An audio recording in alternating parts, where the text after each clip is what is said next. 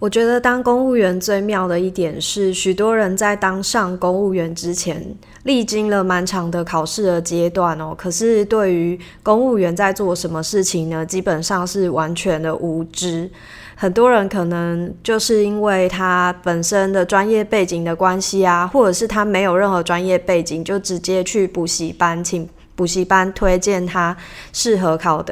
考试的项目。那像文组的话，补习班可能就会推荐他考综合行政、一般行政或人事行政这一类的，然后可能掐指一算啊，你个性内向，那你去做人事好了，就大概这样子轻轻松松随随便便的决定了自己未来到底要做怎么样的工作。那当然考科只是一个筛选的过程，实际上进到职场之后啊，公务员的工作就算是同一个职系，在不一样的单位跟不一样的职位上面呢，负责的业务还有需要的个性啊跟职能，我觉得差别都蛮大的。但是因为大家在考上公职的这个过程之中呢，其实完全是没有去做任何的工作的了解的，所以蛮特别的一个地方是，所有公务员呢通常都是真正到了考上分发报到了之后，才真正开始要学会跟知道公务员要做什么事情。所以今天这一集呢，想要跟大家聊聊新手公务员在职场上最困扰的3件事情，然后还有我建议新手的主管或者是新手的辅导员们呢一定要有的3个想法。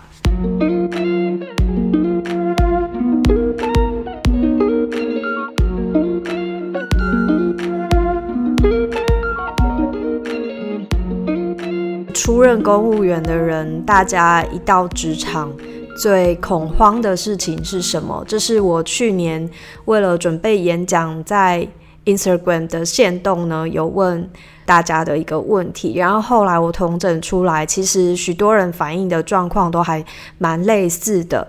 公职菜鸟的3大恐惧，第3名是进入职场之后呢，发现长官好像什么事情都不太了解啊，那同事好像又会把工作都指派给新人处理，那也很担心在这个过程之中啊，会不会不小心负上什么不该背的责任，或者是可能被陷害之类的。尤其我觉得好像很多补习班老师在上课的过程之中，都会灌输一些有点怪怪的概念给这些准备公职的考生，然后好像就是公职的职场之中是非常恐怖，所以你必须要非常的小心谨慎、戒慎恐惧，否则你有一天会连自己怎么死的都不知道之类的。所以呢，这可能就是公职菜鸟的第3大恐惧。那第2个恐惧呢，是人际上面的担心。公职跟一般的民间企业比较不一样的是，我们是一个非常多层级的机关，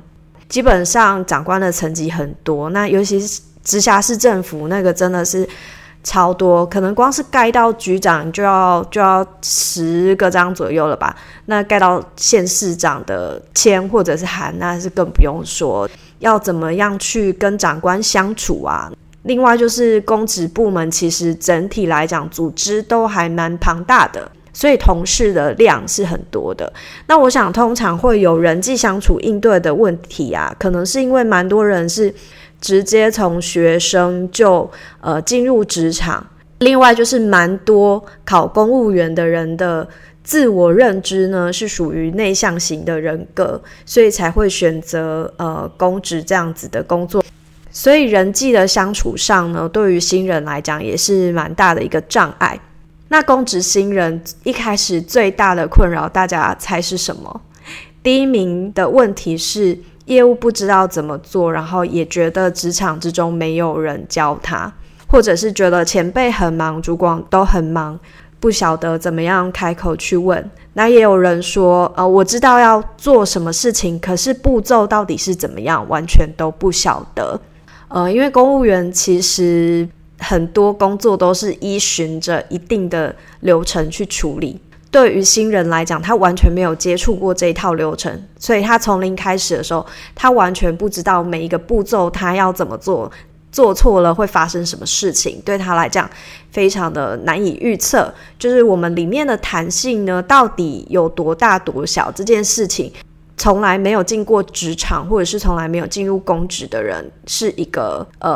比较困难的地方。再加上大家都以为公务员的工作只是做一些 routine 的工作，但是没有想到公务员的工作都比想象中还要困难。尤其像行政职系好了，你可能在民间的工作也会有一种职位叫做行政职，那大家就会想象行政职可能跟民间企业里面开的行政人员很像，都是处理一些比较次要的琐事。但事实上所有的人在公务部门里面，我觉得都是要独立负责某一些东西的，而且通常会要遵循某一些法规。所以公务员我不觉得他是做 routine 的工作，我觉得公务员都应该把自己当成专业人士。那这样子想象上的落差，就是你考上之前以为的行政是这一种行政，但考上之后发现竟然是要有专业度的行政，你在适应上面要学习的东西就会变得很多。我当时是在 IG 的限动做询问嘛，那得到这些答案，看了之后我自己觉得蛮有趣的，因为新人的时间距离我来讲已经比较久了。那对我来讲，我比较新鲜的经验是我去带别人，或者是我是主管，或者我没有带人也不是主管，我就是站在旁边做壁上观的这个坐在旁边的前辈的角色，这样子蛮有趣的。就当你是主管跟当你的是新人的时候，看到的问题是不一样的，然后担心的问题是不一样，可是最后核心的事情可能非常的像。大家要知道啊，会去开高普考缺都不是机关自愿的，绝大部分不是，大部分会的原因是因为逼迫一定要有一定的高普考的名额，不然其实机关都想要用商调的，因为商调你至少再怎么样公文的流程不用重新交，只要交专业的部分就可以了，所以可以的话我们会想要商调。那再加上开高普考缺很恐怖，因为进来公职的人呢，有蛮高的一个比例是怪咖。商调我至少之前可以先面试嘛，我可以看到这个人到底正不正常，可是考试进来的人，很多人是没有基本的适应职场的能力的，所以就有时候真的会遇到一些让人家蛮困扰的高普考新人。接下来想要给新人的主管或者是辅导员几个小小的建议。因为带人是双向的，就是新人他有他的恐惧，然后身为机关或者是身为前辈的角色呢，也有我们担心的地方跟觉得很麻烦的地方。因为我自己也曾经觉得带高普考新人真的是一件非常累人又麻烦的事情过。那不过因为自己算是在蛮多机关待过，然后也看过很多主管对待新人跟管新人的不一样的方式，统整来讲啊，我觉得有三个小小的建议可以给大家的。第一个是我建议主管一定要敢放手，让新人自己操作，不要不敢放手，因为如果你从头到尾都不敢放手让他独立作业，他永远都不会长大，就这是很基本的观念。只是因为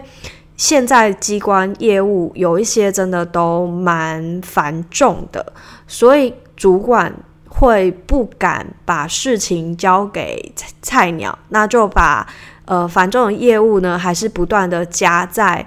可能比较熟悉的同仁的身上。可是这会造成一种恶性循环，就是你自己没有时间去带新的同仁，那新的同仁如果想要找前辈去询问，他们因为业务太重了，所以就一直很忙，也不会有什么心力去教新人到底应该怎么样做，那新人就永远没有学习的机会了嘛，所以一定要让他们做。其实如果不是心态很奇怪的那一种新人啊，我觉得一般真的有想要学习的人，阵痛期大概就是3个月到半年，大概就是他们可以大概掌握一些东西，处理东西不会出错的一个时间。那因为永远不去做处理，或者是永远不敢放手，他永远不长大，在你们单位里面的业务分工呢，就永远不会有什么好的解决的方法。所以要能够把业务分散出去，或者是让大家感觉比较舒服一点，一定要在业务上面做一些调整。接下来第二个很重要的就是分工要够明确。这个地方我觉得比较好的做法呢，是有一个明确的指派。通常我们进去机关之后，一个出任公务员都会有一个名义上面的辅导员，是帮他做实务训练的评分跟实际的实务训练。但是其实新人的业务不一定都是由辅导员那里过去的，主管比较可以做的，帮到辅导员跟帮到新人的，是在最一开始就把哪一些事情未来会交给这个新人讲得很清楚。那由原本承接这个业务的人跟这个新人做明确的交接。主管可以的话，其实可以透过一个小小的会议，请大家把交接的档案文件或者是交接的概略的内容一起跟这个新人讲清楚。那像一些细节的部分，行政流程的部分，也许是大家都可以问，或者是由辅导员来主要做教学，我觉得这都没关系，但是要讲清楚。像我自己如果没有被指派到当辅导员的这个任务，或者是我自己如果没有业务要交接给这个新人，其实我不会主动去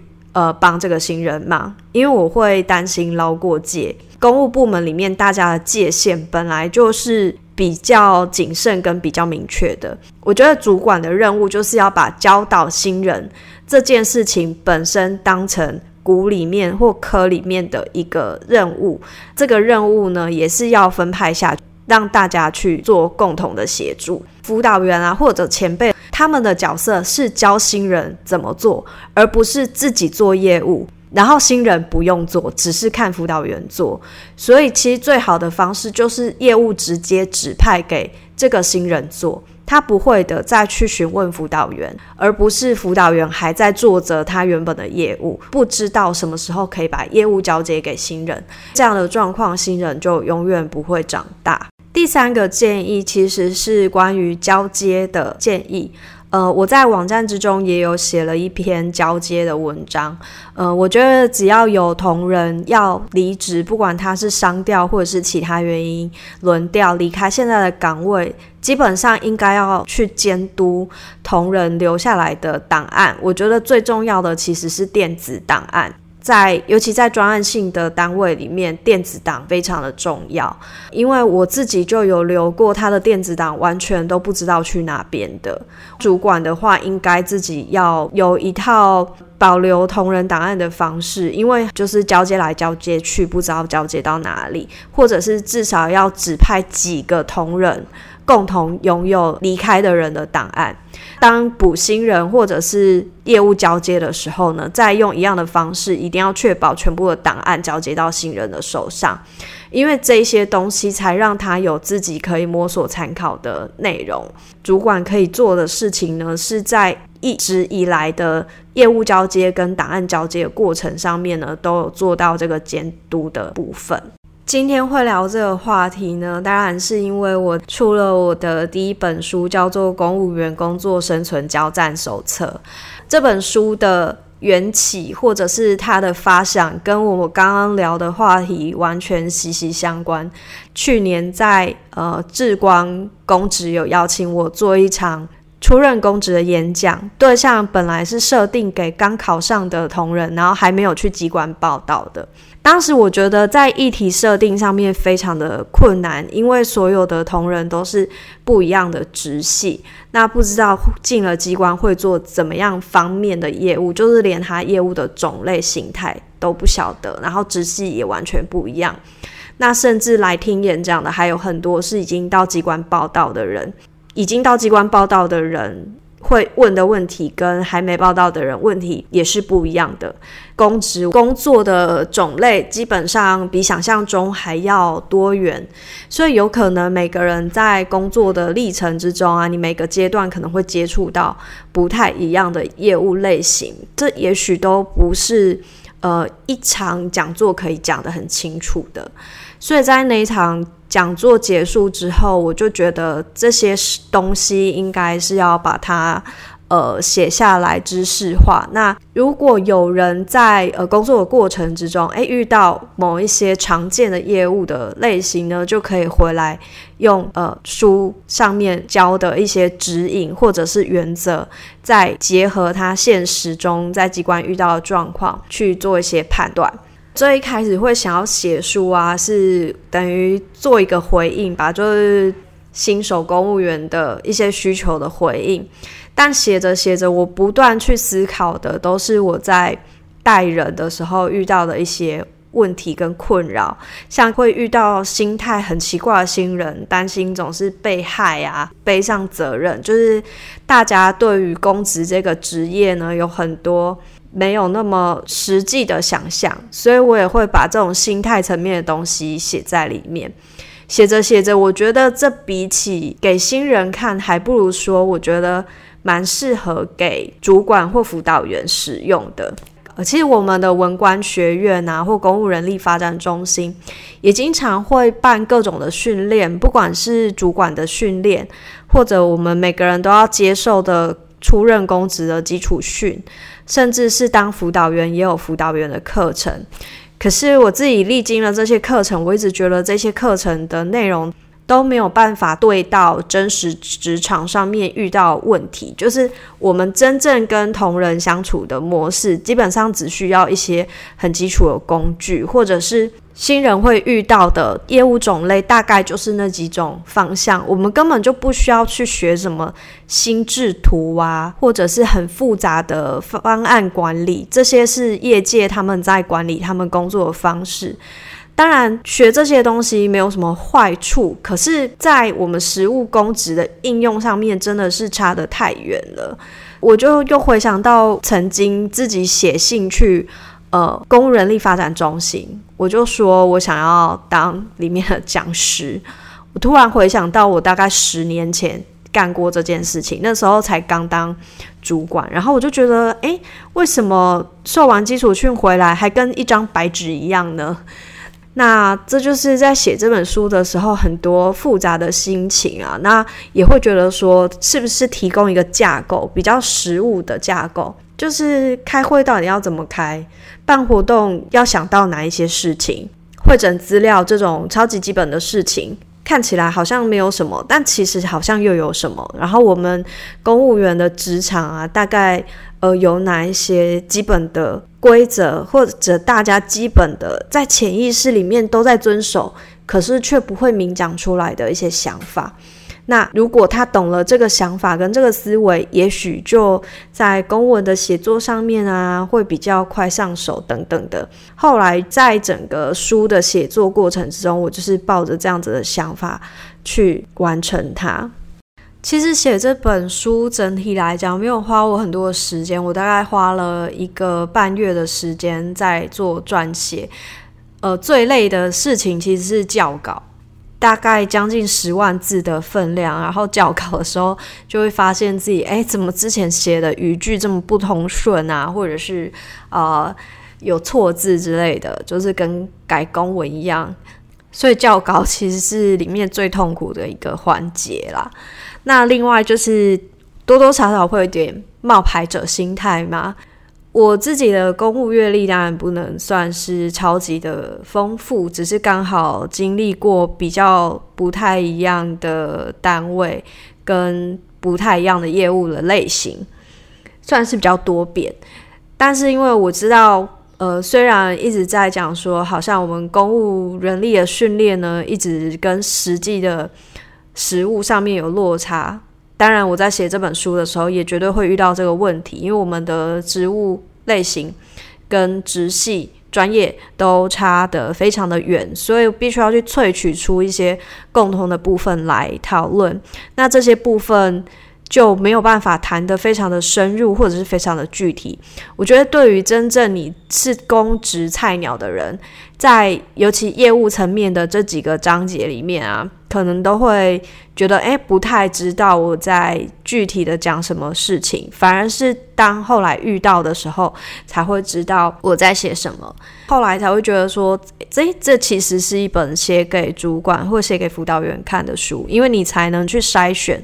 跟你们机关比较相像的部分。对我来说写这本书还是蛮有成就感，我后来有几个章节自己写完非常的嗨，就是我觉得是以前从来没有人用这样子的架构去看待这件事情。那我自己比较得意的章节，像我有一章在分析有几种会议的类型，那不同的会议类型呢，基本上在会场上面，如果你是主席或者是你是与会者或你是主办会议的人，你要互动的形式跟你会议记录要写的方向就会不一样，可是大家在公务的过程之中呢，其实是没有去注意到这些事情的。有一些是宣示性的，有一些可能是要征询意见的，有一些是真正要做出某一些决策的。当你是不同角色的时候，你的发言的态度就会不一样，跟会前准备的功夫也会有不一样的深度。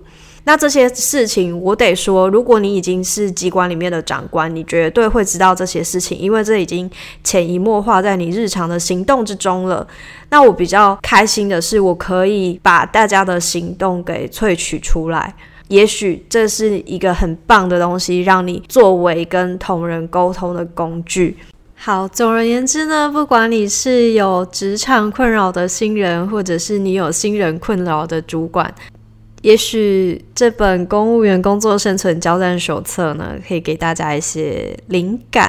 感谢你们听我打书到最后，如果你有听到最后的话，我们下次再见咯，拜拜。